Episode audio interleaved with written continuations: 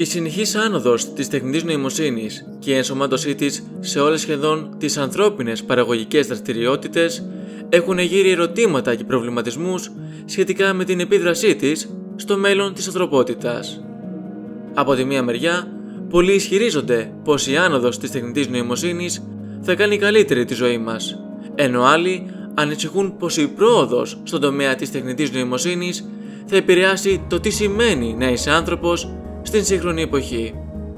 Η ψηφιακή ζωή αυξάνει τις ανθρώπινες ικανότητες και αλλάζει την πατροπαράδοτη αξία του ανθρώπου στον παραγωγικό τομέα.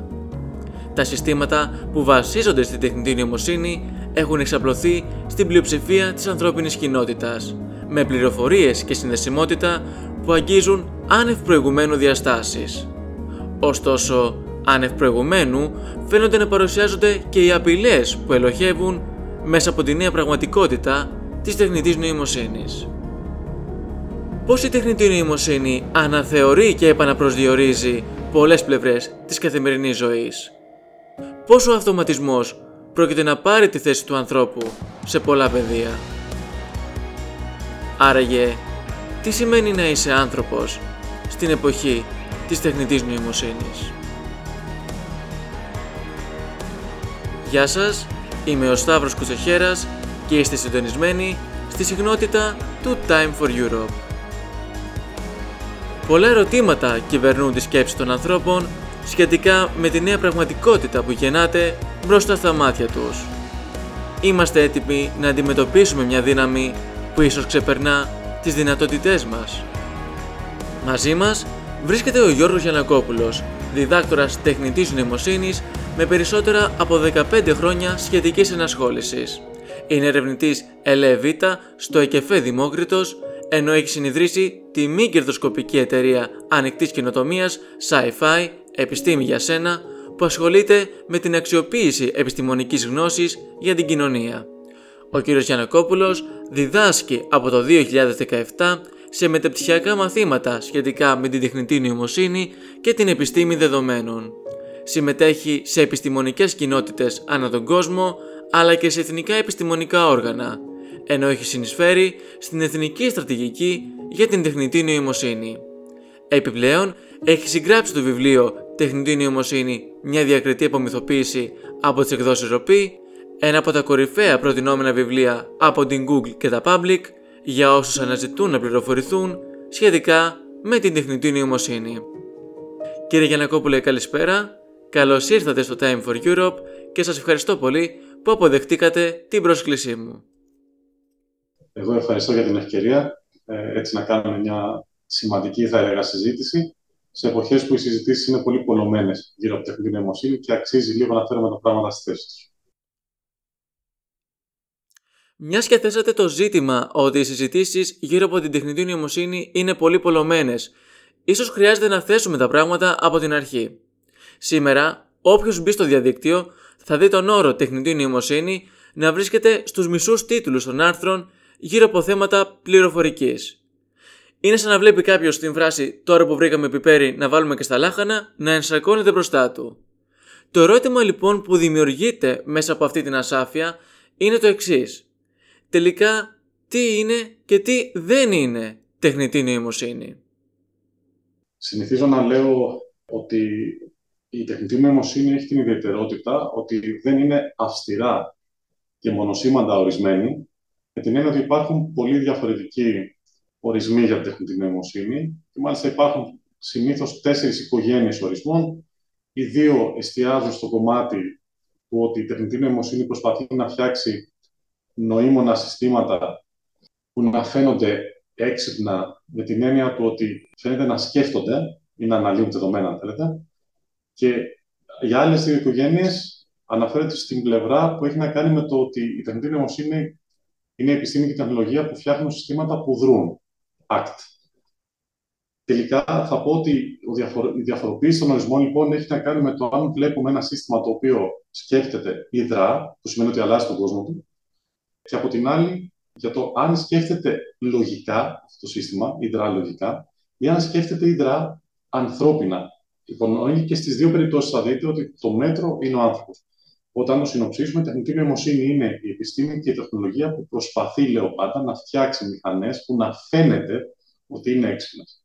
Αυτό σημαίνει ότι δεν μας ενδιαφέρει πολλές φορές στην πρακτική της τεχνητής νοημοσύνης το αν υπάρχει αυτό που αντιλαμβανόμαστε διαστητικά οι άνθρωποι ως πραγματική νοημοσύνη. Θα πω ότι είναι πάρα πολύ σημαντικό κανείς. Και επίσης, τελικά η τεχνητή νοημοσύνη επαφείται στις άλλες επιστήμες, ψυχολογία, ανθρωπολογία, στις νευροεπιστήμες, για να ορίσουν τι θα πει ανθρώπινο.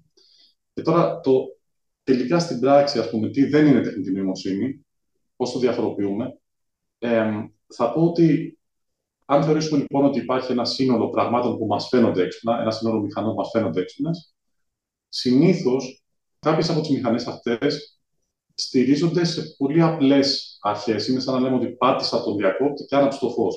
Ενώ είναι αυτοματισμός, δεν έχει τα χαρακτηριστικά που θέλουμε για να το χαρακτηρίσουμε τεχνητή νοημοσύνη, που συνήθως συνδέονται με την προσαρμοστικότητα, δηλαδή ότι κάτι, ένα σύστημα αλλάζει, βελτιώνεται με τη μάθηση συνήθως και ότι μπορεί να, κάνει, να, να διαχειριστεί πιο σύνθετα φαινόμενα που σχετίζονται με τον άνθρωπο, όπως η ανάλυση γλώσσας, δηλαδή η επικοινωνία, να το πω έτσι, και μια πληθώρα πραγμάτων που υπονοούν σε εμά νοημοσύνη, μπορεί να έχει να κάνει με τη δυνατότητα σχεδιασμού, πλάνη και διάφορα άλλα πράγματα που για μας είναι αυτονόητα στην καθημερινότητα. Όταν πάω να φτιάξω ένα καφέ, δεν χρειάζεται κανείς να μου πει τις ακριβείς κινήσεις που πρέπει να κάνω. Το σχεδιάζω τελείως διαισθητικά και πάρα πολύ γρήγορα στο μυαλό μου και το υλοποιώ, ενώ για μια μηχανή δεν είναι εξίσου εύκολο. Άρα λοιπόν, τι δεν είναι τεχνητή νοημοσύνη, οι απλοί αυτοματισμοί συνήθως δεν είναι. Ε, ενώ μπορεί να φαίνεται και έξυπνη, έτσι, ανάλογα με την εξοικείωση που έχουμε με την τεχνολογία. Και θα πω και κάτι ακόμα. Υπάρχει ένα, μια δήλωση που λέει ότι η τεχνητή, η τεχνητή νοημοσύνη συνήθως, ω ορολογία, επειδή έχει γίνει ένας όρος ομπρέλα, φαίνεται να αντικατοπτρίζει το υποσύνολο των τεχνολογιών που έχουμε τώρα και δεν τις καταλαβαίνουμε. Μόλις τις καταλάβουμε, λέμε εντάξει, δεν είναι πολύ έξυπνο, δεν είναι τεχνητή νοημοσύνη. Αυτό υποδεικνύει λοιπόν πόσο δυναμικός όρος είναι και πόσο στην καθημερινότητά μας βρίσκεται πλέον. Η αλήθεια είναι ότι έχει μπει ξαφνικά στην καθημερινότητά μας με πολύ έντονο τρόπο. Και πολλοί άνθρωποι μάλιστα δεν μπορούν να καταλάβουν πού βρίσκεται η τεχνητή νοημοσύνη ή ακόμα καλύτερα πού μπορεί να εμφανιστεί στη ζωή τους. Επομένως, μπορείτε να μας πείτε πού μπορεί να εφαρμοστεί και πού μπορεί να μας φανεί χρήσιμη στο τέλος η τεχνητή νοημοσύνη. Με βάση την εμπειρία που έχουμε μέχρι σήμερα από το να αναπτύσσουμε ή να βοηθάμε οργανισμούς να ενσωματώσουν τεχνητή νοημοσύνη, θα πω ότι ε, η τεχνητή νοημοσύνη είναι οριζόντια εφαρμόσιμη, σχεδόν σε οτιδήποτε κάνουμε. Δίνω παραδείγματα. Μπορεί να βοηθήσει στην ανάλυση οικονομικών δεδομένων ε, για να προβλέψει τι παραγγελίες πρέπει να κάνουμε ή ποιος θα, ποιος θα είναι ο τζίρος μας σε κάποια χρόνια. Μπορεί να βοηθήσει στην κοινωνιολογική μελέτη, προσπαθώντας να μελετήσει, να μελετήσει φαινόμενα μεγάλης κλίμακας που εμφανίζονται στα κοινωνικά δίκτυα.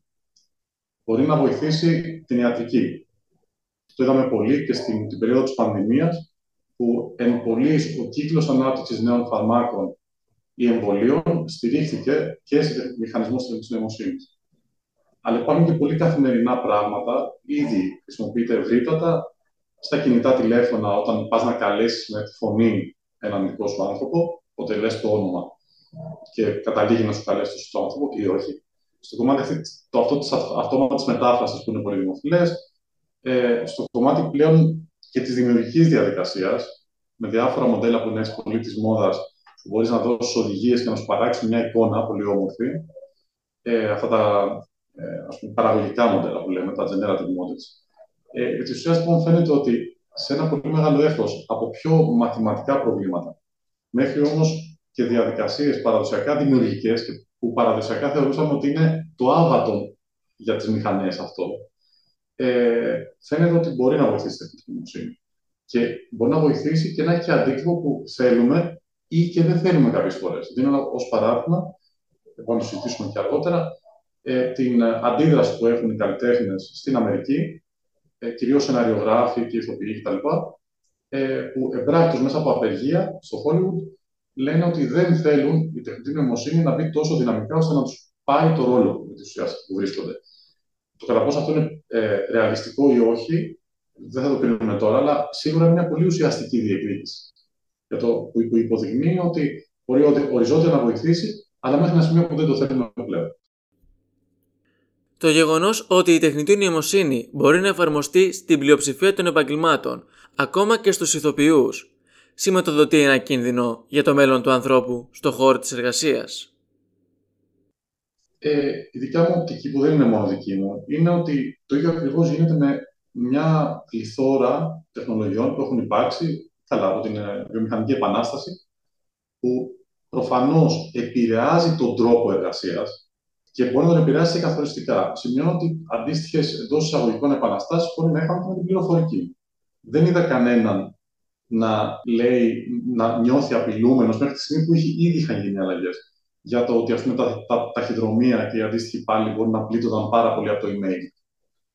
Και μάλιστα θα πω ότι μπορεί, αν και κάποιοι διορατικοί άνθρωποι το είδαν νωρίς, ο τρόπος, αυτό που έγινε είναι ότι ο τρόπος χρήσης των ε, ταχυδρομείων άλλαξε. Πολύ απλά πλέον, επειδή υπήρξε αύξηση σημαντική στο ηλεκτρονικό εμπόριο, καλά κυρίως σε φαινόμενα τύπου ε, του, του COVID, που ξαφνικά έπρεπε όλοι να μείνουμε σπίτι και να έχουμε μια ροή εμπορευμάτων, φάνηκε ότι άλλαξε ο ρόλος του ταχυδρομείου. Ήταν σχεδόν κατεξοχήν ή αποκλειστικά για δέματα. Δημιουργήθηκαν και νέες ευκαιρίες, αλλά φυσικά η παραδοσιακή χρήση του ταχυδρομείου για να ανταλλάξει επιστολές είχε εξαφανιστεί σχεδόν χάρη στα email. Συνεπώς, ε, σίγουρα επηρεάζει πολύ το κατά πόσο είναι απειλή, έχει να κάνει όχι με καμία απόφαση από σκοτεινά κέντρα, αλλά με την κοινωνική μας αντίληψη και αντίδραση στο πού θέλουμε και πώς τεχνητή νοημοσύνη. Οπότε, για αυτό που είπα προηγουμένως, αν οι ηθοποιοί και οι σεναριογράφοι ένιωσαν ότι υπάρχει μια παρέμβαση της τεχνολογίας παραπάνω από ό,τι θέλουν στο δικό τους χώρο, αντιδράς κοινωνικά με τα μέσα που έχεις και έτσι αρχίζουν και τίθεται τα όρια της χρήσης της. Συνεπώς, απειλή θα υπάρξει αν ως άνθρωποι επιδιώξουμε συστηματικά να φτιάξουμε κάποιε απειλή στου εαυτούς μας. Αλλά όπως ε, λέω, όπως έχω βάλει και ω σχόλιο, νομίζω και στο βιβλίο που έχω γράψει, το Τεχνητή Νοημοσύνη, μια διακριτική απομυθοποίηση, δεν μου είναι προφανές, εφόσον έχουμε φτιάξει βιολογικά όπλα και πυρηνικά όπλα, γιατί νιώθουμε πολύ απειλούμενοι από μια τεχνολογία όπως τεχνητή νοημοσύνη. Εκεί θα πω ότι είναι η πολλωμένη συζήτηση που μας κάνει να φοβόμαστε. Και όχι μόνο αυτό, και όλο το πολύ χρήσιμο υπόβαθρο της τέχνης, από τον Frankenstein μέχρι το Matrix, που μας υποδεικνύει δυστοπίες τι οποίες δεν θέλουμε να φτάσουμε. Αλλά αυτό μας κάνει πιο ευαίσθητοι. Άρα θεωρώ ότι αυτή η απειλή που φαίνεται, φέρεται να υπάρχει, δεν είναι τόσο πραγματική. Θα γίνει πραγματική αν μείνουμε τελείως ανέστητοι και άπραγοι απέναντι σε οτιδήποτε έρθει στο προσκήνιο για να χρησιμοποιηθεί. Αν το κάνουμε αυτό και αρχίσουμε να προτείνουμε πράγματα τα οποία θα είναι προς, για το κακό μας, ε, ναι, μπορούμε να φτάσουμε να, να τα πάμε πολύ άσχημα. Αλλά αλλιώς θα αλλάξει το εργασιακό τοπίο, αλλά σταδιακά και το πόσο θα αλλάξει και αν θα αναπηλεί είναι καθαρά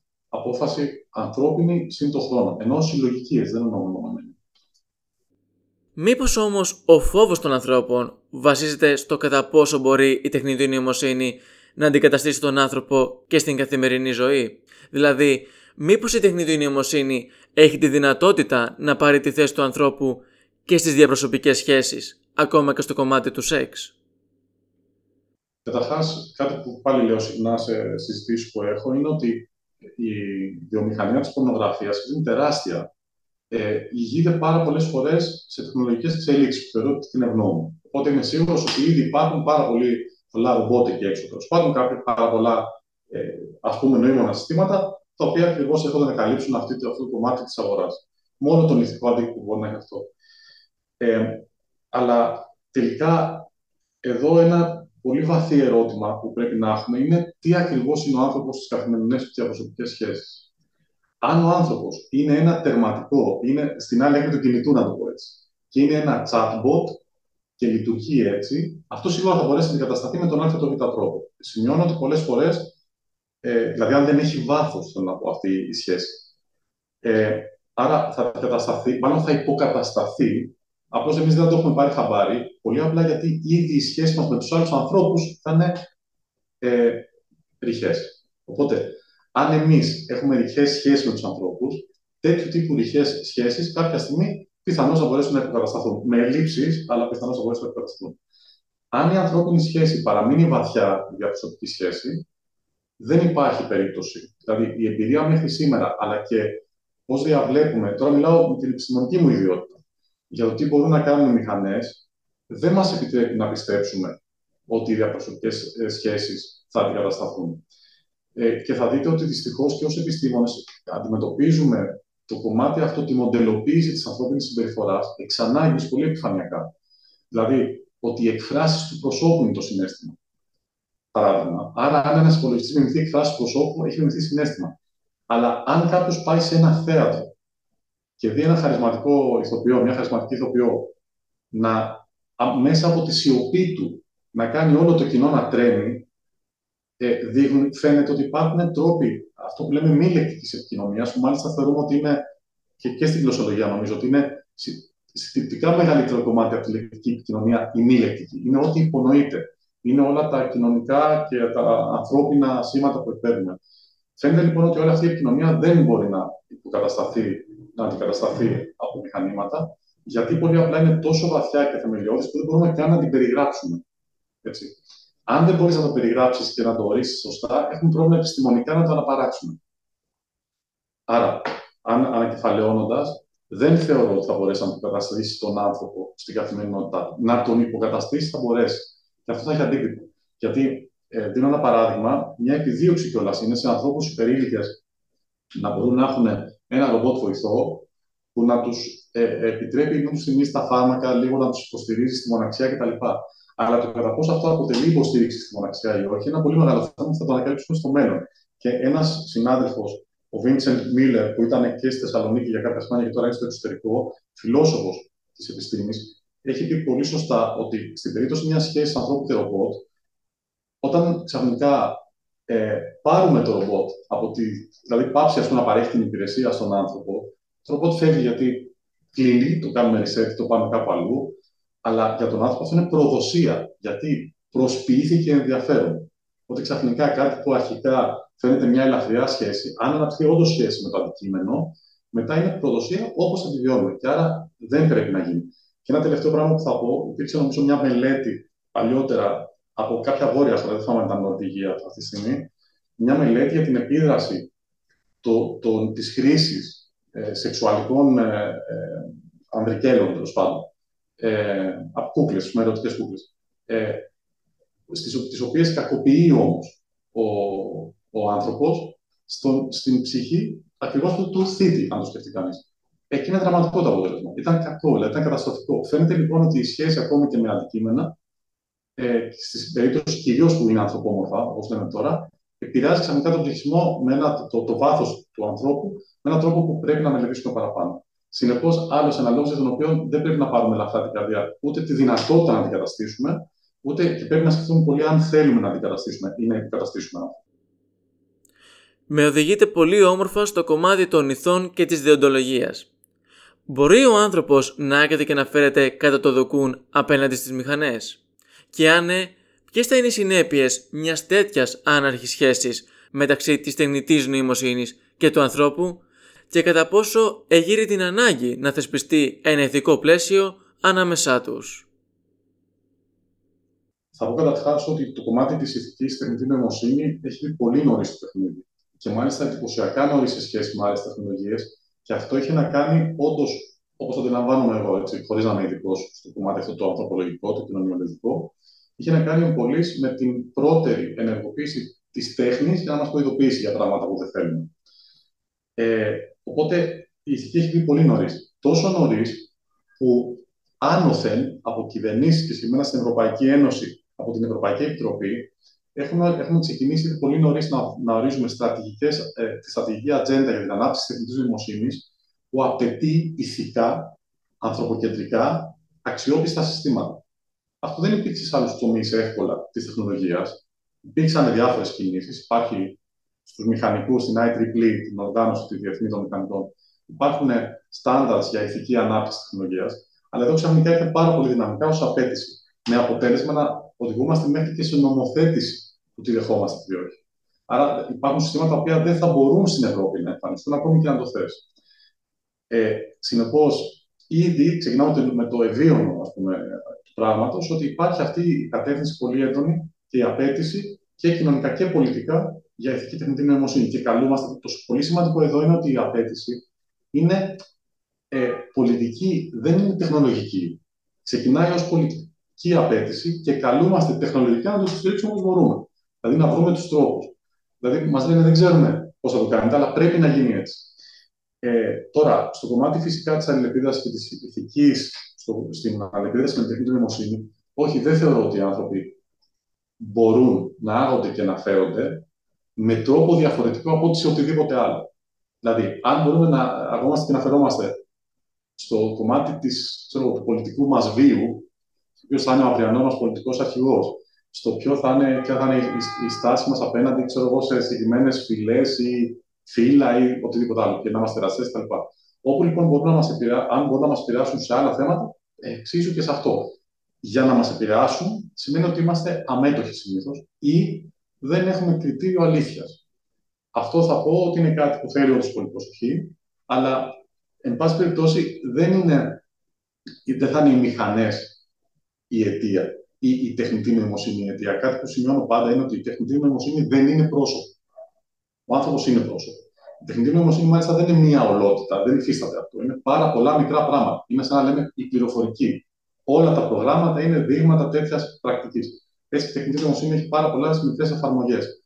Το ποιες από αυτές θέλουμε και ποιες δεν θέλουμε, μπορεί να δεχτούμε πιέσεις, αλλά θα είναι δικιά μας απόφαση το τι πραγματικά θα υιοθετήσουμε. Ε, άρα, νομίζω, ξαναλέω, ότι ε, δεν υφίσταται αυτός ο φόβος αν εμείς αν εμείς εσκεμμένα δεν μείνουμε ή από αδράνεια δεν αφήσουμε να μας επηρεάσουν άλλοι.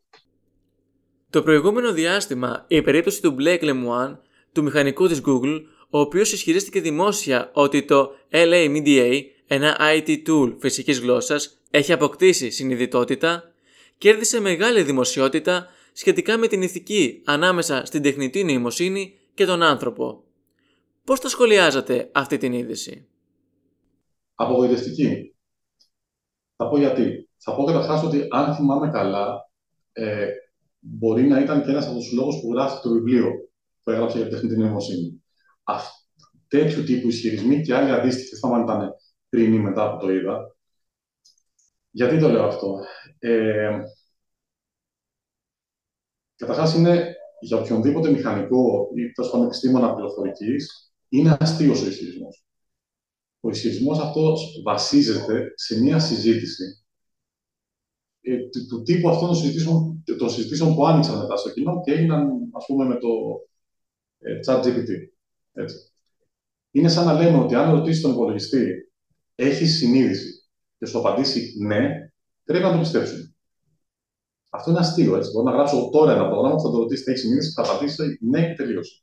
Αφενός. Αφετέρου, ε, ο υπολογιστής, τα συστήματα αυτά που παράγουν γλώσσα αυτή τη στιγμή, θα παράγουν, παράγουν αν δει κάποιος το πώς σπάει αυτό και γίνεται, πώς γίνεται αυτή η διαδικασία, θα την εξηγήσω πάρα πολύ απλά. Ο υπολογιστής παρατηρεί, προσέξτε τώρα, πάνω από να αφαιρέσω το πρόσωπο. Ο υπολογιστής δεν παρατηρεί τίποτα. Εμείς τρέχουμε ένα πρόγραμμα στον υπολογιστή μας, το, το οποίο πρόγραμμα έχει ως δουλειά του να διαβάσει εκατομμύρια δισεκατομμύρια έγγραφα και να μάθει ποια λέξη έπεται μια συγκεκριμένη λέξη που θα του δώσουμε. Δηλαδή, βρίσκει το ποιες λέξεις είναι πιθανό να ακολουθήσει μία την άλλη. Αυτό το είναι το στατιστικό μοντέλο γλώσσας.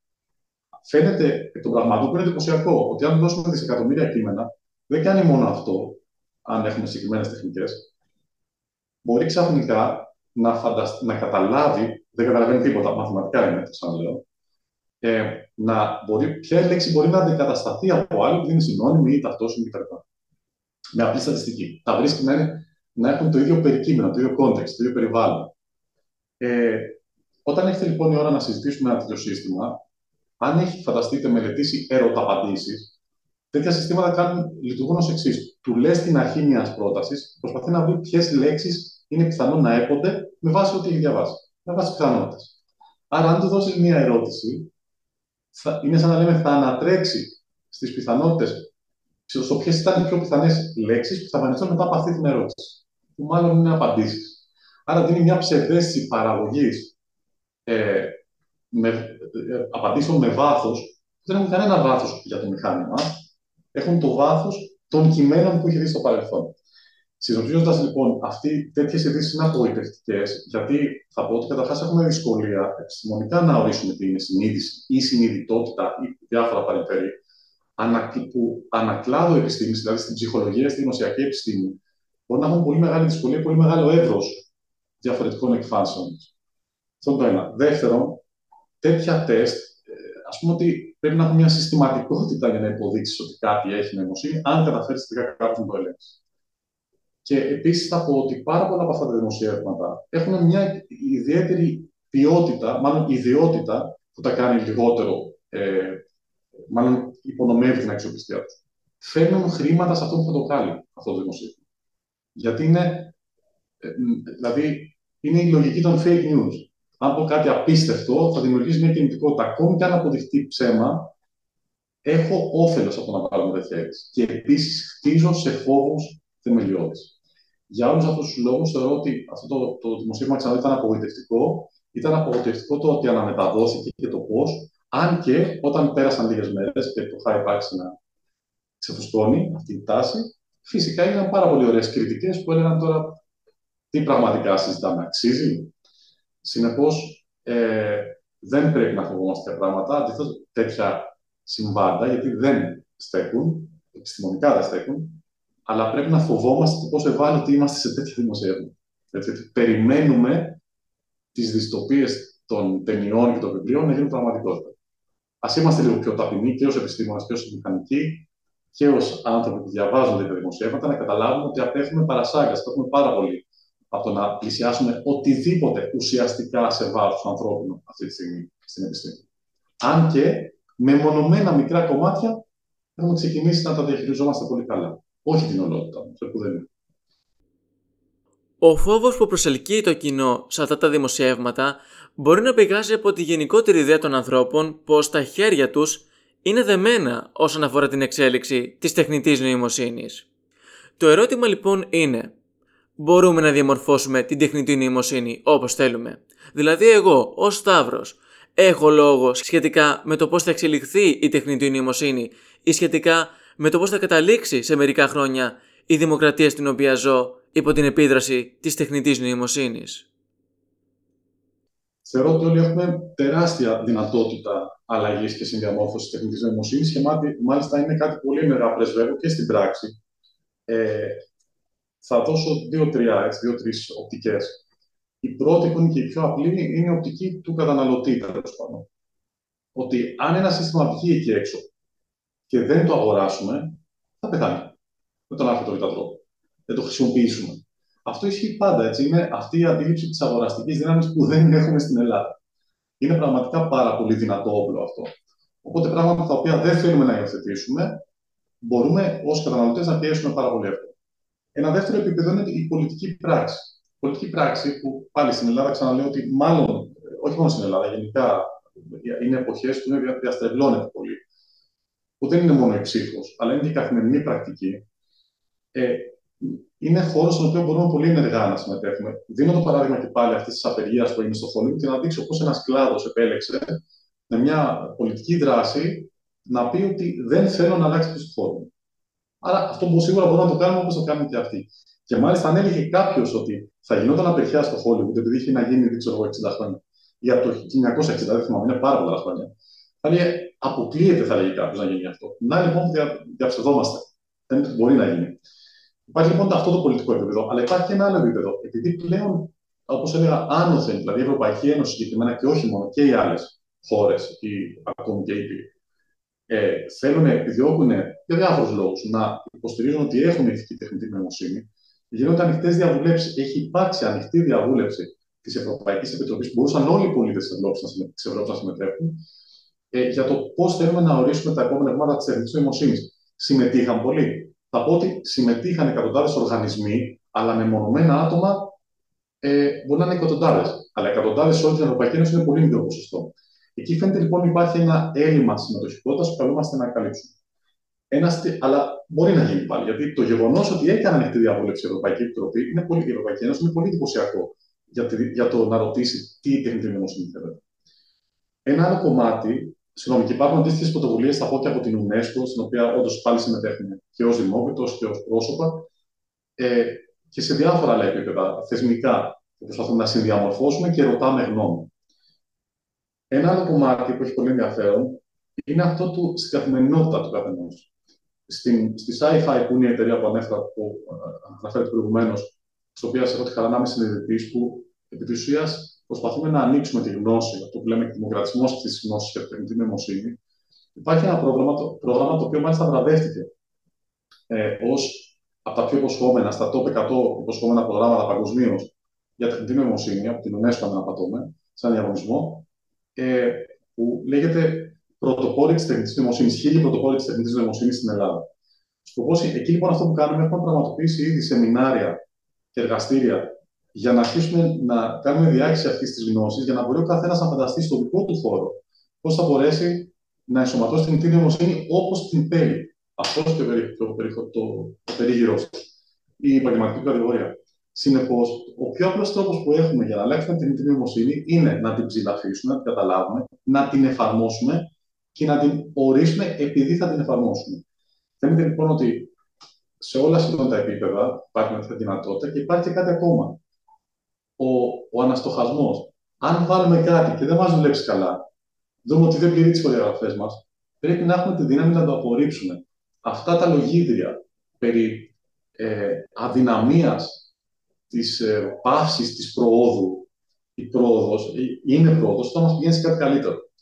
Οπότε, αν δεις ότι πας σε τείχο και πεις, συγγνώμη, δεν μπορώ, προχωράω μόνο μπροστά, δεν είναι πρόοδος. Είναι τυφλότητα. Φαίνεται λοιπόν ότι καλούμαστε περιοδικά να αναστοχαζόμαστε στο τι θέλουμε και τι δεν θέλουμε, για να μην οδηγηθούμε σε τείχους ή σε καρφιά, όπως τρέχουμε. Αυτό είναι λοιπόν μπορεί να είναι θεμέλιο σε όλη τη διαδικασία ανάπτυξης ενός συστήματος τεχνητή νοημοσύνης, αλλά όχι μόνο της ανάπτυξής του, δηλαδή από το σχεδιασμό του, το που λέμε το ηθική εκβάθρο, από την πρώτη στιγμή να σκεφτόμαστε τι θέλουμε, αλλά άρα και ως ε, όταν πας και ρωτήσεις έναν άνθρωπο τι θες να έχει το σύστημά σου, να λέμε καταρχάς να είναι ηθικό, να ακολουθεί τις ηθικές μας αρχές. Και μετά να πούμε πραγματικά τι θέλουμε. Θέλουμε να με βοηθάει να ταξινομήσω τα email του. Και πάει λέγοντας. Υπάρχει λοιπόν αυτό ο κύκλος ανάπτυξης, αλλά υπάρχει ο κύκλος από τη χρήση και μετά. Ω χρήστης, ως χρήστρια, πώς μας ενδιαφέρει να ε, αξιοποιήσουμε ένα σύστημα, αν το δεχόμαστε όπως είναι και τι αλλαγές ζητάμε. Όλο αυτό, όλο αυτό λοιπόν το κύκλο ζωής τελικά τέτοιων συστημάτων μπορούμε να παρέχουμε με όλους τους τρόπους που έχουμε Και φυσικά με κάτι ακόμα. Να συζητάμε για αυτά. Αλλά η συζήτηση δεν είναι η αντιπαράθεση, το debate. Ο όρος debate είναι επιθετικός. Ο όρος συζήτηση σημαίνει κοινή αναζήτηση που σημαίνει να ακούμε ο ένας τις απόψεις του άλλου και να μπορούμε να συμπορευόμαστε προς κάτι που είναι κοινής κατανόησης και κοινής επιθυμίας. Αυτό είναι κάτι που λείπει αυτή τη στιγμή λόγω της πόλωσης των απόψεων. Όπως αναφέρατε προηγουμένως, οι εκλογές είναι ένα θεσμικό χαρακτηριστικό των δημοκρατιών, αλλά δεν είναι το μοναδικό. Υπάρχει η διάκριση των εξουσιών καθώς και η ελευθερία του τύπου. Παρόμοιους φόβους που προκαλεί η τεχνητή νοημοσύνη είχαν προκαλέσει παλαιότερα τα fake news. Φτάνοντας λοιπόν στο θέμα της δημοκρατίας και να ολοκληρώσουμε με αυτό. Σε τι έρχεται να συνεισφέρει θετικά η τεχνητή νοημοσύνη για τον έλεγχο των fake news και σε τι έρχεται να επιδεινώσει την κατάσταση σχετικά με την διάσταση των deep fake news; Θα πω ότι γενικά η αλληλεπίδραση τεχνητή νοημοσύνης και δημοκρατίας είναι πολύ ενδιαφέρουσα ε, με τους εξής όρους, ας πούμε πάω στην κακή, στην κακή εφαρμογή της τεχνητή νοημοσύνης από ανθρώπους που έχουν τα αντίστοιχα, την αντίστοιχη επιθυμία έτσι, ή οργανισμούς. Ε, τα, τα, απλά συστήματα συστάσεων που, γίνεται, που μας συστήνουν περιεχόμενο σε κοινωνικά δίκτυα ή όταν κάνουμε αναζητήσεις σε μηχανές αναζήτησης κτλ. Ε, μπορούν να μας επηρεάσουν βγάζοντας αποτελέσματα που υποστηρίζουν συγκεκριμένες απόψεις. Πώ έχετε κάτι πολύ ενδιαφέρον, τα κοινωνικά δίκτυα τείνουν να μας δείχνουν περιεχόμενο που ταιριάζουν με αυτά που συνήθως διαβάζουμε. Αυτό ξέρετε τι σημαίνει. Δεν θα μάθουμε ποτέ την αντίθετη πλευρά, την, την, την απέναντι γνώμη. Άρα υπάρχει αυτό που λέγεται είναι η ας πούμε, φυσαλίδα της πληροφορίας, που ε, είναι ο χώρος, το κελί θα έλεγα εγώ, της πληροφορίας, που είναι αυτή η πληροφορία που μόνο σου αρέσει. Ε, οπότε, ξανα, κόβει το διάλογο ή την ευκαιρία έκθεσης σε άλλα πράγματα. Υπό αυτή την έννοια, λοιπόν, η τεχνητή νοημοσύνη μπορεί να επηρεάσει πολύ ως εργαλείο που χρησιμοποιούν συγκεκριμένοι άνθρωποι, συγκεκριμένοι οργανισμοί και εμείς ο καθένας μας, μπορεί να επηρεάσει την αντίληψή μας της πραγματικότητας και γι' αυτό λοιπόν μπορεί να ε, ενισχύσει να εμφανιστούν περισσότερα fake news, γιατί μπορεί να, είναι μια πολύ ωραία μηχανή παραγωγής αληθοφανών ειδήσεων χωρίς αντίκρισμα στην πραγματικότητα. Αν αυτό σημαίνει βέβαια ότι η αντίληψή μας για τον κόσμο περιορίζεται μόνο στο ψηφιακό κόσμο. Γιατί αν βγεις έξω, αν σου λέει τώρα βρέχει και εσύ πεις γράφει ότι βρέχει και δεν βγαίνω να κοιτάξω αν βρέχει, έχεις κάνει μια τεράστια παράδοση και μια υποχώρηση στην ανθρωπιά σου. Συνεπώς, το κομμάτι της δημοκρατίας, επειδή μπορεί να επηρεαστεί από δημοσιεύματα, ε, όντως μπορεί να απειληθεί από κακή χρήση της τεχνητή νοημοσύνης. Πότε, αν ως πολίτες δεν καταλαβαίνουμε ότι υπάρχει αυτός ο κίνδυνος. Ότι κάποιος θα μας απευθυνθεί, δεν ήταν ανάγκη να γίνει από ένα σύστημα τεχνητή νοημοσύνης. Μπορεί να γίνει από εκατομμύρια ανθρώπους. Υπάρχουν δομές που επιτρέπουν σε μένα να βγάλω ένα, ε, μια ψευδή είδηση και τελικά αυτή την ψευδή είδηση να ζητήσω να, να πληρώσω και να την αναμεταδώσω εκατοντάδες χιλιάδες άνθρωποι. Είναι πολύ μικρό κόστος για μένα. Άρα οι δομές υπάρχουν. Το ότι μας δίνει μια μηχανή τη δυνατότητα να κάνουμε το ίδιο δεν αλλάζει το μηχανισμό, αλλά τη δυνατότητα κλιμάκωσης.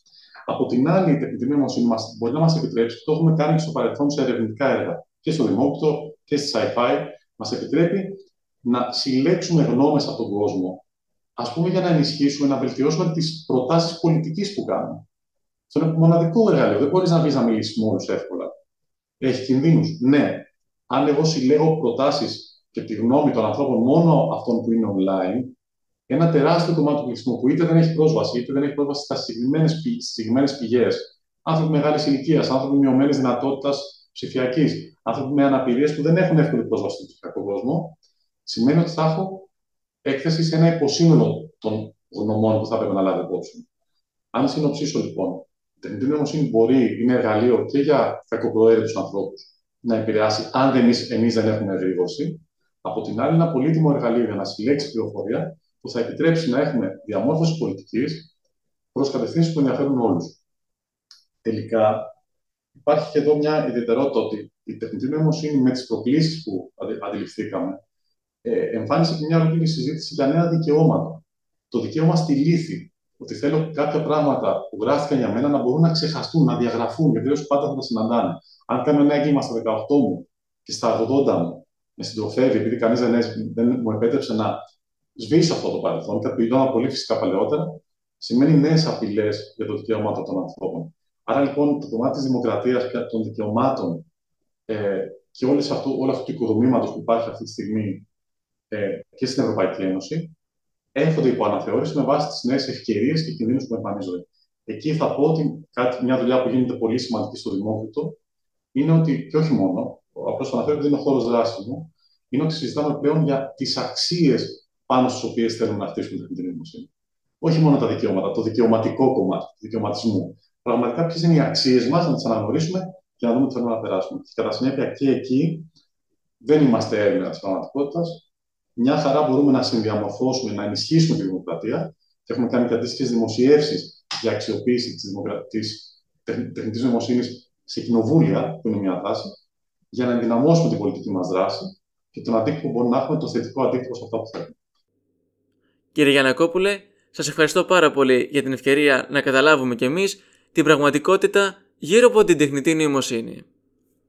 Εγώ ευχαριστώ για την ευκαιρία αυτής της συνάντηση. Και κάπου εδώ, το σημερινό επεισόδιο του Time for Europe έφτασε στο τέλος του και μας προβλημάτισε σχετικά με τον αντίκτυπο της τεχνητής νοημοσύνης στην ανθρώπινη ζωή. Μείνετε συντονισμένοι μέχρι το επόμενο Time for Europe. Και μην ξεχνάτε, πάντοτε είναι ώρα για Ευρώπη.